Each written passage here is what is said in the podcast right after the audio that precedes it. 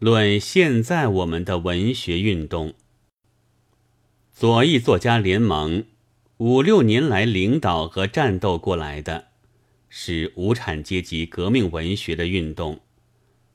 这文学的运动一直发展着，到现在，更具体的、更实际斗争的，发展到民族革命战争的大众文学。民族革命战争的大众文学，是无产阶级革命文学的一发展，是无产革命文学在现在时候的真实的。更广大的内容，这种文学现在已经存在着，并且即将在这基础之上，再受着实际战斗生活的培养，开启烂漫的花来吧。因此，新的口号的提出，不能看作革命文学运动的停止，或者说此路不通了。所以。绝非停止了历来的反对法西主义、反对一切反动者的血的斗争，而是将这斗争更深入、更扩大、更实际、更细微曲折，将斗争具体化到抗日反汉奸的斗争，将一切斗争汇合到抗日反汉奸斗争。这总流里去，绝非革命文学要放弃他的阶级的领导的责任，而是将他的责任更加重、更放大，重道和大道要使全民族不分阶级和党派一致去对外，这个民族的立场才真是阶级的立场。托洛斯基的中国的徒孙们，似乎糊涂到连这一点都不懂的。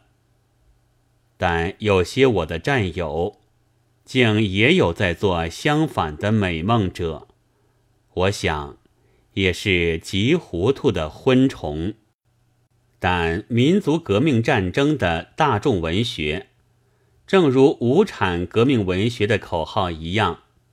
大概是一个总的口号吧，在总口号之下，再提些随时应变的具体的口号，例如国防文学、救亡文学、抗日文艺等等。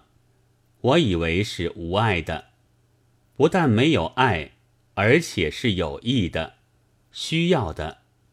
自然，太多了也使人头昏。混乱。不过，提口号、发空论都十分容易办，但在批评上应用，在创作上实现就有问题了。批评与创作都是实际工作。以过去的经验，我们的批评常流于标准太狭窄，看法太肤浅。我们的创作。也常现出近于出题目做八股的弱点，所以我想，现在应当特别注意这点。民族革命战争的大众文学，绝不是只局限于写义勇军打仗、学生请愿示威等等的作品。这些当然是最好的，但不应这样狭窄。它广泛的多，广泛到包括描写现在中国各种生活和斗争的意识的一切文学。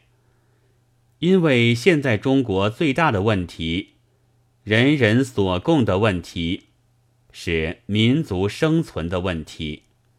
所有一切生活，包含吃饭、睡觉，都与这问题相关。例如，吃饭可以和恋爱不相干，但目前中国人的吃饭和恋爱，却都和日本侵略者多少有些关系。这是看一看满洲和华北的情形就可以明白的。而中国的唯一的出路，是全国一致对日的民族革命战争。懂得这一点，则作家观察生活、处理材料，就如李斯有序。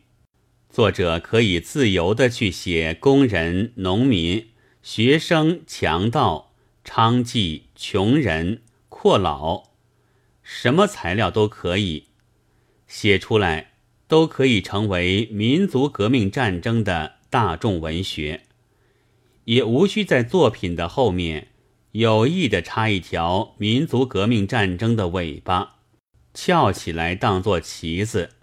因为我们需要的不是作品后面贴上去的口号和矫作的尾巴，而是那全部作品中的真实的生活、生龙活虎的战斗、跳动着的脉搏、思想和热情等等。